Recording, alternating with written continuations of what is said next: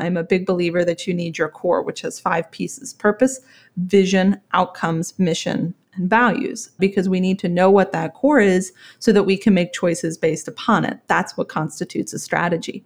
And when you think about impact, right? Impact is the caboose that comes in at the end. We need to deliver value and have value delivered successfully in order to hopefully make an impact, right? And impact is difficult to measure, it's difficult to put our hands around, but we most of us and it sounds like soloist women are really looking to make that impact. And I know a lot of the people I work with do too.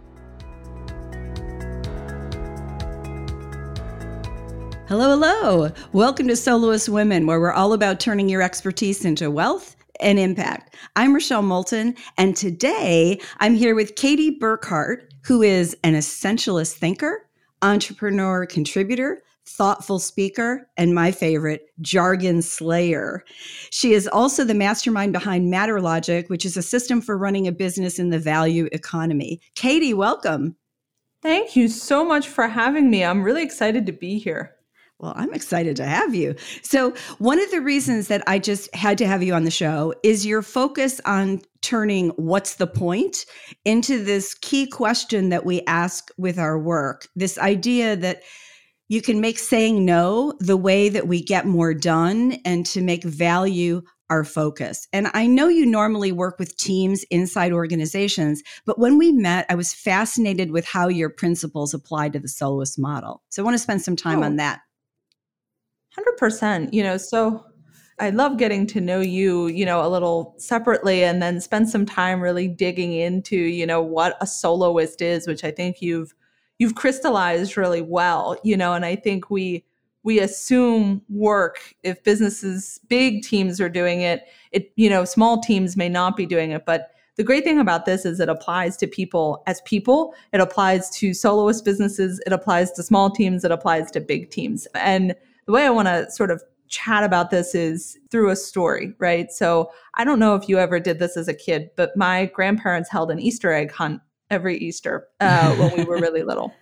And they used to put a lot of time into putting like coins into some of the eggs and candy into some of the eggs. And, you know, the Easter egg hunt was not really the thing. You could just go eat the candy later. But as a kid, you didn't understand that. You were really excited for the Easter egg hunt. And in my mind, there are two ways of doing the Easter egg hunt. The way most people do it, which is to take their bucket and as soon as the thing goes off, run as hard and as fast as they can in all sorts of different directions. They're bumping into all the other kids. In some cases, they're smashing the eggs. They're trying to throw whatever they can in, into the basket. They're a hot, sweaty mess by the time they get to the end, and they have really variable results. The other way to go about doing it is to determine very specifically what value it is that you want to deliver. What is it that you're really looking at? Set a specific focus and to be able to go out and assess the eggs that you're confronting and then put the ones that fit into your basket. At the end, you're going to have a lot less eggs, most likely, but you are going to be in a much stronger position because you're not exhausted, you're not hot and sweaty, you're not super distracted. And the eggs that are in your baskets are good ones. They're whole, they're not crushed and they're they're what you really need to have to actually be able to you know get the job done and move forward. And that's the way i really like to look at this is to really be able to say what's the point? You know what's the point of why my business exists? Whether you're a soloist or a bigger team you need to be able to answer that question. And in the value economy it needs to be based on the value that you deliver to someone actual meaningful value. I'm the first to say that that comes in many different shapes and sizes. You know, you don't have to change the whole world. You do not have to save the whales, but you need to deliver value that you can articulate and that means something to the person you deliver it to. Once you know that point, everything that you go through should have a point and should align with that fundamental point. And that's where that no piece comes in, right? This isn't mm-hmm. about minimalist, you know, about, well, we just want to have less. That's true. But no is really a strategic tool to say these don't fit. This is aimless. This doesn't have a point, or its point does not really fit with the strategy that we're here to advance. You know, we need to say no. Well, I feel like you were watching me at my first Easter egg hunt. So there's that. and I was the first one, not the second one, let's be clear. So, Katie, what made you? I mean, you started your business. What made you start your business? And then did you immediately focus on this? I mean, did you land on this mission right away, or was this a process? Oh, it was a process, mostly accidental. You know, when when I started, my my very first job was as a lifeguard, and I worked at a, a pretty safe pool and and spent a lot of time sitting on my chair staring at mostly empty pool water or you know the same two or three kids who came every day who we know were not going to drown. So you were pretty much there by yourself on this chair listening to the clock sort of tick by your life in, in 15 minute increments until you went to the next chair and you you did it again. And what i walked away from that experience with was that was not how i wanted to spend my life. Time was far more value than that and i think you know you and and your soloist manifesto really recognize you know that true wealth isn't simply money. You know, time and the ability to have true time freedom is really where wealth comes in. And once I understood that that was particularly motivating to me, I both wanted to pick a, a, career, something that utilized my skills and my interests, however broad that might be. And then, you know, flip side, how do I help other people kind of not waste their time, you know, and what it was that they were doing. And I started, as young people do, very focused on the first and actually spent time as a designer and did work all over the place in theater, in systems, in data, in all anything where you wanted to design a, a broader system. I was willing to take it on and ended up backing into my first company, uh, Matter 7, which still exists today where we initially did branding and big brand systems, we have shifted over the years to, to being truly focused on where, non surprisingly, uh, our clients are looking for value, which is how they tell their story. And at this point, our storytelling studio. But that process led me to see how difficult it actually is for companies and, and bigger teams to be that second egg hunt team, you know, to really have that level of discipline, to have structure and systems that allows them to do that and really set out to how do I build a methodology? How do I come up with approach? How do I create tools? How do I ultimately teach them, you know, how to go about doing that? So it was a, a little bit of a following where there was a need or where there seemed to be an ability to do something better and seeing if I couldn't find a way to do that. It's interesting the way you described that you were focused on designing things, but you were spreading your efforts in a lot of different directions, which is something most soloists, myself included, can identify with, especially at the beginning of their journey when you're figuring out in those first typically two or three years, you're trying to figure out how to make your business model sustainable and have some consistent revenue. And so we take on some things that later we go, oh, yeah, I wouldn't do that now. So let's just talk revenue for a moment, and then I want to dive back into the into your specialty. But so, do you remember how long it took you to hit your first hundred thousand? Probably two years although I'd have to really sit back and think about that. But I think it was two years with the first company.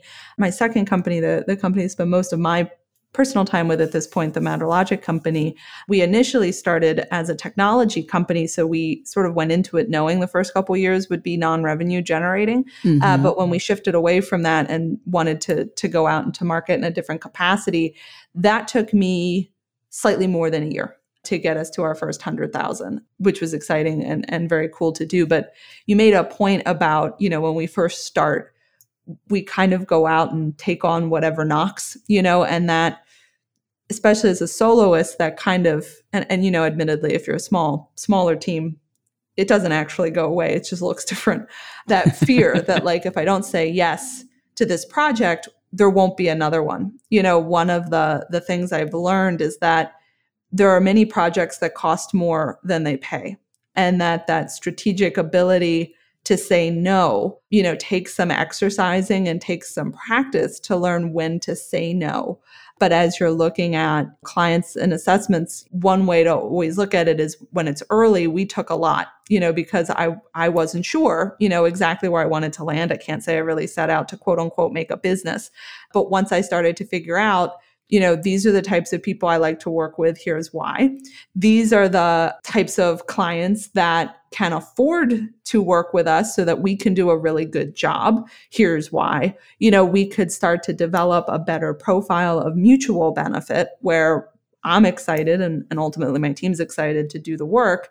And they're in a position to actually invest enough to get the value that they're looking for. So, you know, 100% trial and error starts. But I did, um, it, it took me a little longer than I wish it would have to start saying, no, I'm sorry, you aren't really a good fit for us. And then to be able to take the time I would have spent on that project and invested into another area of my business, which would help me get to that right fit client versus struggling with a client who wasn't right fit.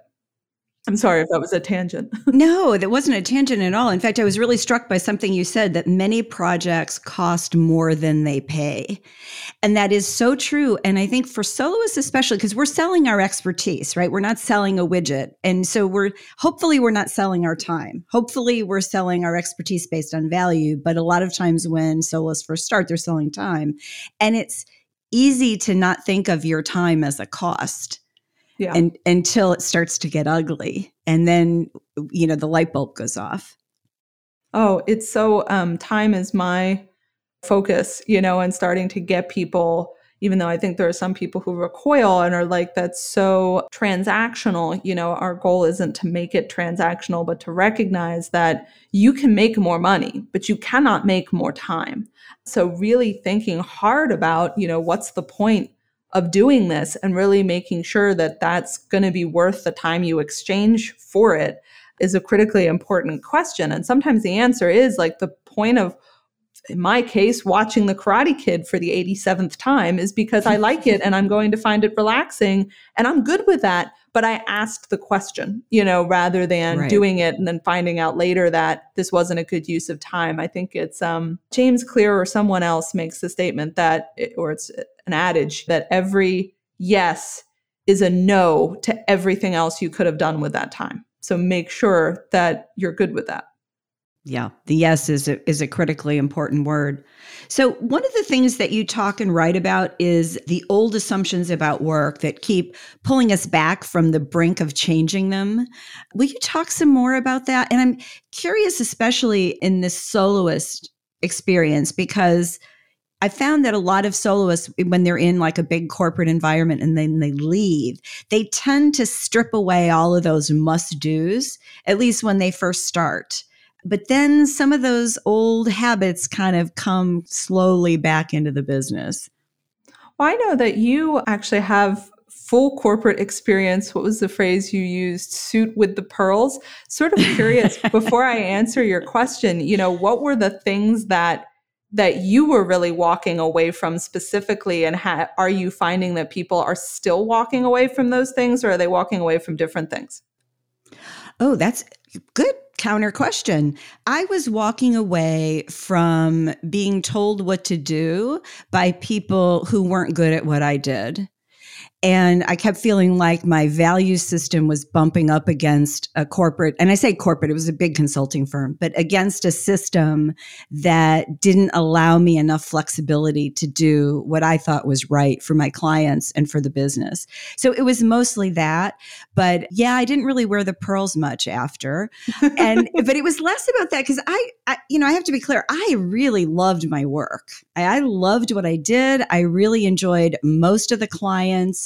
I enjoyed a lot of my colleagues, but it was like time to do what I wanted to do. So it was those kinds of things. So I don't think I was rebelling against a corporate structure so much as saying, you are not going to let me do what I want. And I'm tired of you trying to put me in a box. So I'm going to go build a new box. And because my first thing wasn't as a soloist, it was building a firm that was run the way that I was envisioning a good, healthy firm would be run. But what I see a lot in terms of other women, and it's funny, I saw it back when I first did this, and I see it now, is that a lot of women are saying, you know, I, I want a different kind of life. And it, it's probably not about whether they have to wear, you know, stockings, God forbid, or a suit, but it's about having time for the other things in their life. And a lot of times that's children or taking care of elder family, but not always. A lot of times it, it's you'd be surprised at how many people just have these other interests in their life and they're just kind of done donating or dedicating a good percentage of their life energy to somebody else's goals. Yeah.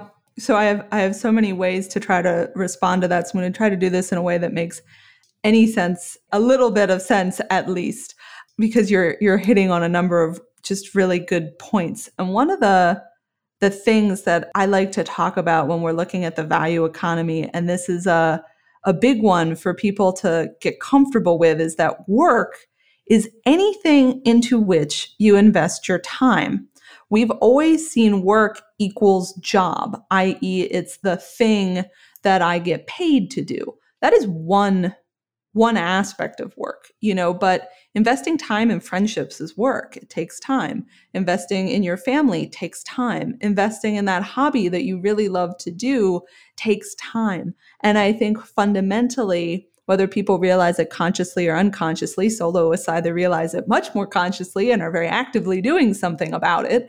They're looking to build a full life with all manners of work, you know, that is working together versus, I think, very strict corporate job boxes as they were. And funny enough, as, as I often call them myself, do not understand that um, and have sort of created this false sense of one of my least favorite phrases work life balance, as if work was something oh. different than life, you know? and I'm like, I hate to tell you this, but it's all one life, my friends. So that's a big piece. But to sort of walk through the different assumptions, because you asked for them, I should give them, I really like to go all the way back to right before the Industrial Revolution when Adam Smith wrote his you know, manifesto, The Wealth of Nations, which we still as a free market economy, you know, draw from routinely. And there's an awful lot in there that I'm a huge proponent of, with the exception that he talked about how workers would work in this type of economy. And the industrialists sort of took that, stripped it of any nuance, and were like, yes, this is exactly how we need to be doing work. And unfortunately, even today, we haven't quite dropped them. Um, so the assumptions that he makes are as follows First, people only work for the payoffs it produces, namely pay. As long as the work produces adequate payoffs, it doesn't matter what work people do. There must be an authority monitoring people to ensure they're doing the work, and that the way we work is about production efficiency and the ability to scale. Okay. And the fifth one is the one that I actually started with. The work is what we do for pay.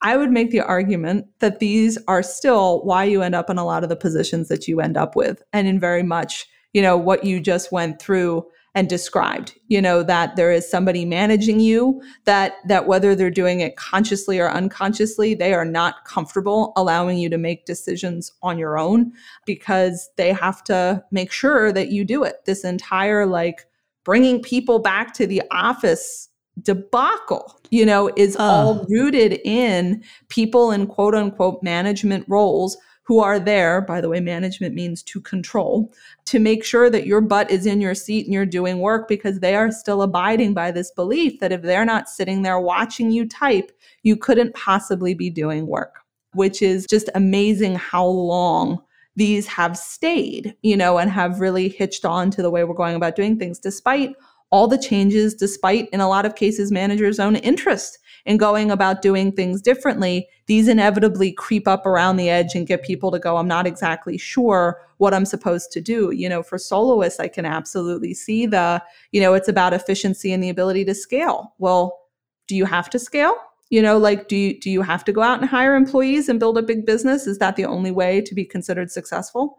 So, looking at the value economy, I would say we need to make different assumptions. One, people work to create, to be challenged, to achieve mastery of their skills, to grow, to build relationships, and to contribute to something beyond themselves. This is a very different motivation for why people are coming to work, and one that I think you're seeing increasing um, and was grossly accelerated by the pandemic. Second, the work people do must be meaningful. How they go about doing it does actually matter. It is no mistake that the primary reason people quit is because their boss sucks or they really don't like who they're working with. Third, because they're working for reasons they care about, they can do quality work without being constantly monitored by an authority really people people actually can. And if you went in with that assumption you may be pleasantly surprised that while you may have a bad apple in your bunch the other 9 are doing amazing work and are much more excited to do it.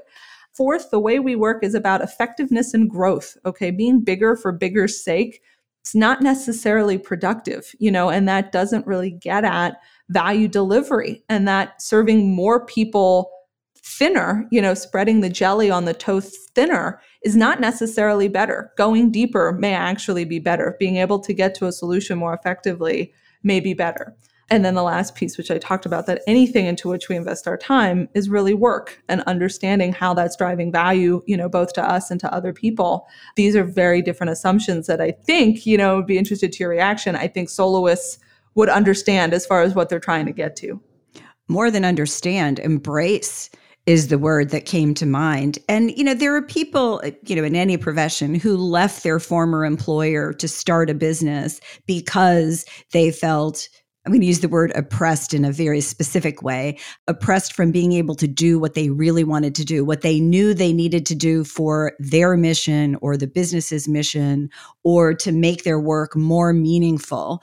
So, I mean, we see that a lot. But the thing that I love, the, maybe the most in what you said, is I believe in the US especially, there is this cultural view that a business is only successful when you start hiring employees and whether that's big picture or small picture, I, I think it's both. I mean, I've met people like you know, at the grocery store, as an example, just locally who say, oh, well, how many employees do you have? It is this cultural measure of success. And for those of us who went into this with these cultural notions, it takes a while to get rid of them and do what is right for us, which could be building businesses with employees.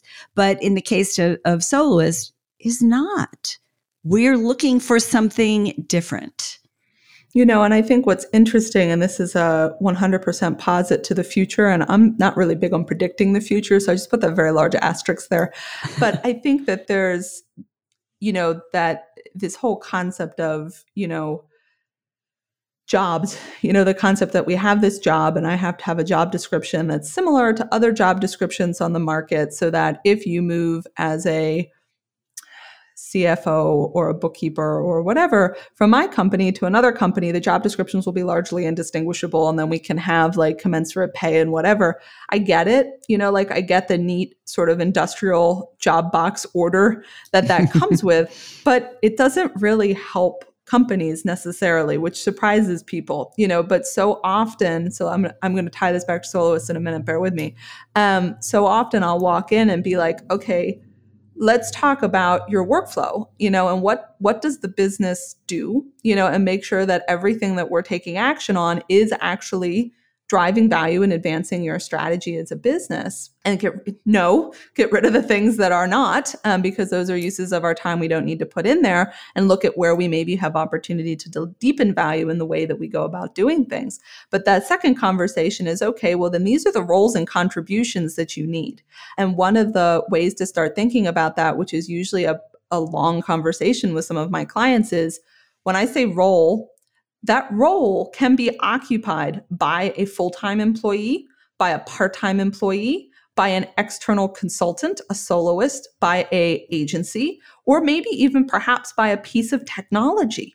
Do we really understand based on what we need done, what the contributions are to the workflow, what type of contributor should be sitting in this role and starting to look at that a little more openly because I think and this is where the future piece comes in. I think that hopefully there will be a lot more, maybe not massive companies, but smaller, you know, mid-sized to smaller businesses, basically bringing together soloists for collaborations. Um, my my own agency, Matter Seven, does that frequently, you know, and I'm very open about. I need you to be amazing doing what you're doing. And I basically want to give you the structure to do what you're amazing at with other people who are doing what they do and are really good at what they're amazing at and figure out how to to make that happen um, and really see that as you know the future of where things are going because people are looking for that ability to self-select into projects that work for them to craft what they do and what they don't do for that to be more of a mutual conversation versus a sort of industrial pre-prescriptive you know you you just kind of fit in and do it. And it may not really make sense why we have you but we're a business and we're supposed to have a cfo so you're here. Uh there's no point to that. And i just my skin crawls. Well, and then you let them go when you finally figure out that they don't need it. And you may have spent 10 years of your life in that role. But the interesting thing, eh, just a quick sidebar, is that when I created my first company, that's exactly what I was thinking, the way you were describing it. And yeah. what we wound up with is we had, I called them circles. We had the inner circle, which was myself, a business partner, and a handful of employees. We got up to, I think, six at one point was the biggest number. And then we had a second circle. And the second circle yep. were all contractors. They had their own businesses, but they really liked to work with us. Like we had a really fun group of people. And so they they never wanted to be an employee. They always wanted that independence, but we would bring them in pretty regularly. And then we had this outer circle, and the outer circle usually were people that had such a specialized expertise. We just didn't have enough volume to keep yeah. them busy. And some of them would have liked to have been employees, but most not. They just loved doing, they were like the ultimate subject matter expert in a fairly narrow thing that we only needed so often. But, you know, part of what I did was to stay in touch with them and give them opportunities when I could manifest them for them to be part of the team. And it was a very fluid organization. We didn't put we didn't have job descriptions, but we also didn't put these labels on people's heads that yep. you know implied to others that they were more valuable or less valuable than someone else. Yeah, and I think that concept of, you know, who's valuable, who's not valuable is really interesting and and I'd sort of be curious for your take on two things. One, you know, you started this ages ago. I've got one, you know, one company that's that's doing it now. You know, are you seeing more people figure this out and actually start to do it and do it well or are people still struggling? and then sort of that sense of how kind of these boxes and ways that we're putting people within companies instead of doing what I think businesses think they do, which is give them a ladder for people to work up you know, does it in any way, you know, by virtue of having different titles and whatever, devalue people and and based on those old assumptions, you know, end up making it so that people leave because putting 10 years in just to get someone to listen to your opinion seems like a very long time. Well, you just described the consulting firm. and I, I, left after becoming a partner. So I worked really hard. I became a partner really young and I was listened to when I got to that point. But what I didn't understand in my in my naivete was that all the work that I'd done to get there was I now had to double that to keep going and to and it wasn't so much about climbing the ladder although i i was pretty competitive in those days. So i liked the idea of climbing a ladder in all honesty but i also wanted to really make a difference and work a certain way. And you know they weren't having that uh, one bit. Oh. yeah. Yeah i think it's at least in what i'm seeing there are there are groups out there that are saying i'm really interested in doing it differently but i'm not exactly sure how. You know am i hope for people is that we start to put out more practical responses which which I'm working working to do. That's the thing that gets me excited is how do we put out ways for people to start to move in this direction? And you know I'm thrilled for the the work in you and other soloists and are doing and saying like hey this is an option. You know like if you can't yeah. you know you're not fortunate enough to get to one of the companies and teams that have figured it out that are making genuine strides to doing work differently or have figured it out that you have another option, you know, to get to, you know, doing the work that delivers real value and makes real impact in a manner that works for your whole life, you know, as opposed to your quote unquote job. Yeah, I mean, I was thinking about your question about is there anybody doing this well? And I do see some of those. And some of them have been in traditional agency models and they wanted they came out of that model and wanted to do it differently like like brand strategy for example mm-hmm. graphic design there's a firm i know that is they would call themselves leadership consultants but they have a bunch of silos and they have just an incredible roster of really talented global people that are good at these things but i think in, at least in my own experience, the common denominator in the ones that are doing it well is there's somebody, either the founder or whoever's running it now, that is really committed to this because it is yeah. not easy it's you, what you are doing it's what we soloists don't do. And it's that you're you're constantly dealing with people who have some role in your business. And you can't just like call them up um, you know every six months and go hey got a job for you there there is a process. It, it's, it becomes a culture that you create and how you stay in touch with people and how you create a consistent experience which is not easy. It looks it is simple arguably but it is not easy and it requires a lot of care and attention by someone in the lead roles who then models that behavior for everyone else so that they're not alone. Yeah. I would would definitely agree with that. Um, and hopefully, you know, one of the things that I think you talk about with soloists is that, you know, these are people that want to live and work in their genius zone and do the things where they're using their very best talents. You know, mm-hmm. one of the mm-hmm. questions we always ask is how do we support people in doing their best work? And I think leaders starting to think about that a little differently. I think there's such a we've we've created with these assumptions these old assumptions, such an adversarial relationship between employees and leaders, you know, versus saying like, hey, we're actually all playing for the same team. And I would be much more successful as the leader if I were doing within reason. Th- there are extremes that can't be met, but within reason, finding a way to put you in a position to do your best work you know we have you know for many companies we have the technology we have the tools like we have the ability to do it but it takes being comfortable with that change. And i think more importantly not just being told you have to change to make your employee happy but saying this is this is the way that they're going to be able to do their best work and my clients are going to be better and better off and my business better off if we're all here doing our best work you know and and it seems mm-hmm. to me mm-hmm. that that's a lot of not all of it but there's there's a big thread of that through being a soloist is i want to be able to set myself up to do my best work Yes. And especially if you've had experiences where you haven't been able to do that. And I, I did have a client a number of years ago who was the poster child for doing this well. And he'd gotten, I wish I could remember where he'd he he went for some sort of training and he came back and this was before I knew him and the light bulb went off. And he shifted how he worked in the business became many times more effective and literally had multiple conversations over extended time frames with each employee on what they saw. They didn't use the term genius zone but what they saw is the things they did really well and wanted to make a contribution for. And when I first started working with him the first thing he said said to me was, okay, I don't understand anything about what you do. I just want you to help me to do this. This is the goal. And I'm going to have opinions.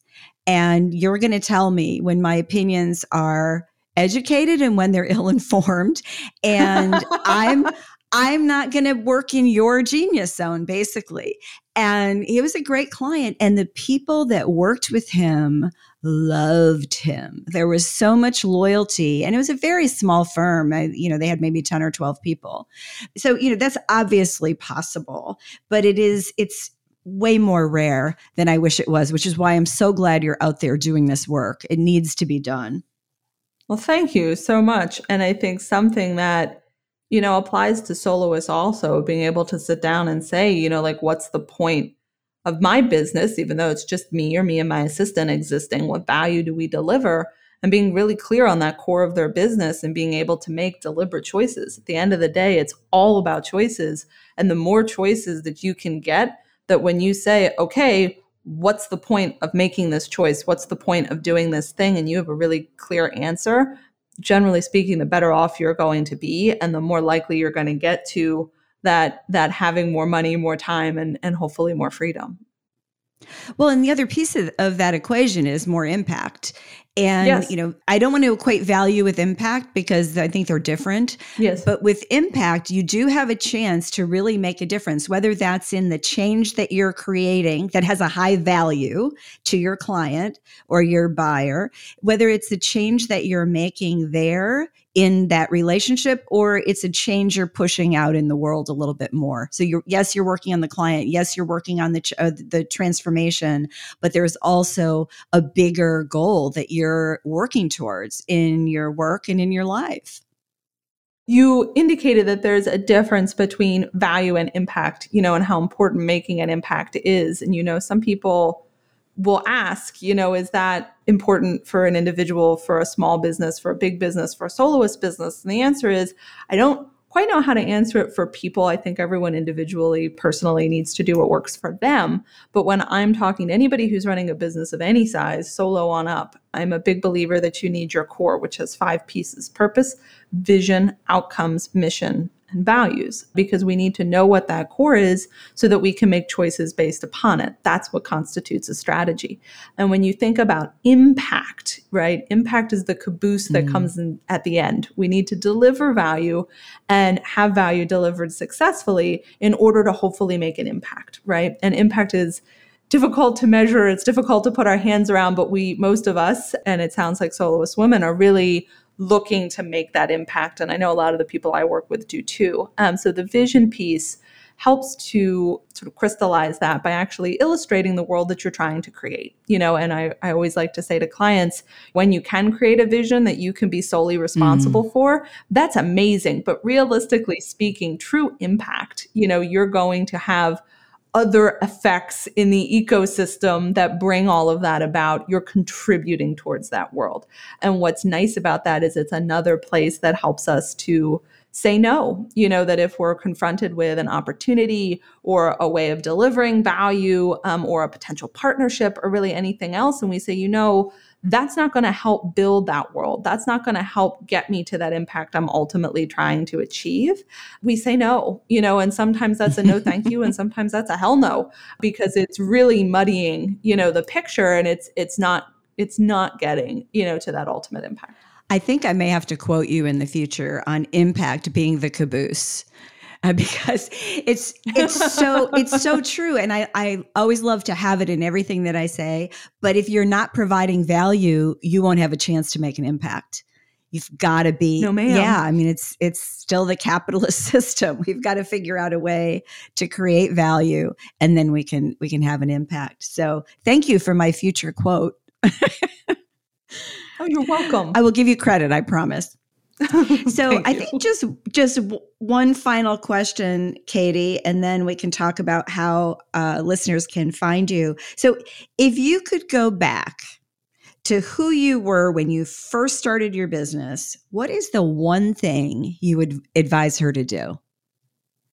Build relationships better, you know, and I think speaking for myself, when I started, I, I would have been considered a soloist, although the concept would have totally escaped me at the time since I hadn't yet even figured out I was an entrepreneur.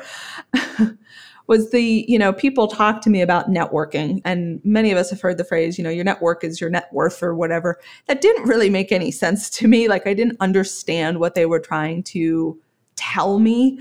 What I was, you know, what I ultimately learned or ultimately came to understand was you know, to really be successful, you know, and funny enough, to get to real impact, it is truly difficult to do that all by yourself, whether that's looking at building good relationships with your clients, whether that's looking at building good relationships with other soloists who maybe you can partner on things or learn from, whether that's building good relationships within your company, whether that's building strong personal connections, you know, and frankly, just building relationships with people who you think are freaking interesting, you know, because they're interesting and they add some value to your life and hopefully you add some value to theirs, you know, for no other reason than maybe you share a common interest or you share absolutely no common interest and you enjoy their perspective. And really looking at that through the, you know, just prism of ways that you can build relationships and and how exciting that actually can be, you know, because I think the traditional framing of network and net worth, you know, makes it a very transactional mm-hmm. process. And I was very tunnel visioned in the way I went about building my my initial network. And now I would go back to that Katie and say, Katie, all these people, like like you, you need to open your window much wider, you know, and be really excited that if you had coffee with someone and enjoyed the conversation and wanted to have a second conversation, that's a good enough reason to keep track of that person and stay connected with them. Well, it's actually why we talked because you're freaking interesting. And we had a great conversation. and I still remember you said, What can I do for you? And I was, you know, this podcast was still just an idea. And I said, Ooh, would you like to be a guest on my new podcast? And there we went. And so now lots more people now know that you were freaking interesting. So that's pretty awesome. Well, thank you. but yes, that's exactly the idea. And I met you, who I think is a fabulously interesting person with such a, you know, great journey through how you got from where you were and all the things that you've been able to achieve and do and test out. And I just, I, you know, would be very excited to ask lots of questions because there's so much I could learn. We had a great conversation, both both of our conversations. So, Katie, we're going to be putting links to you and some of your content in the show notes. But where's the best place for people to learn more about you? Oh, so there are two ways to really learn more about me depending on on how you want to do it. I am pretty darn active on LinkedIn and I accept every request that comes through, I will only block you if if you do something really heinous and, and you have to work at it. Um, so if you want to get connected to me, see what I might be posting on LinkedIn or, you know, want to actually drop a message and find a time to meet, that's a good way to do it. The other way to get a hold of me is through my Substack, which is called WTP, which stands for What's the Point? And if you go to WTP focused at Substack substack.com uh, you can subscribe there and that's a way to get you know if you found this conversation interesting you will likely enjoy the the articles and posts that i write there and i will put that link in the show notes to make it easy for people so, Katie, I just want to say thank you so much for being generous with your ideas and your time and thinking about how the work that you're doing really falls over into the soloist camp. I truly appreciate it. Thank you. Oh, you're so welcome. I was really glad to be here and I love what you're doing and continue to love the term. I think I mentioned to you in our first conversation, I've heard solopreneur but it still feels like somehow you're an entrepreneur who didn't figure it out. Soloist is a term unto itself, and I appreciate you staking out that space. Awesome. So that's it for this episode. I hope you'll join us next time for Soloist Women. Bye bye.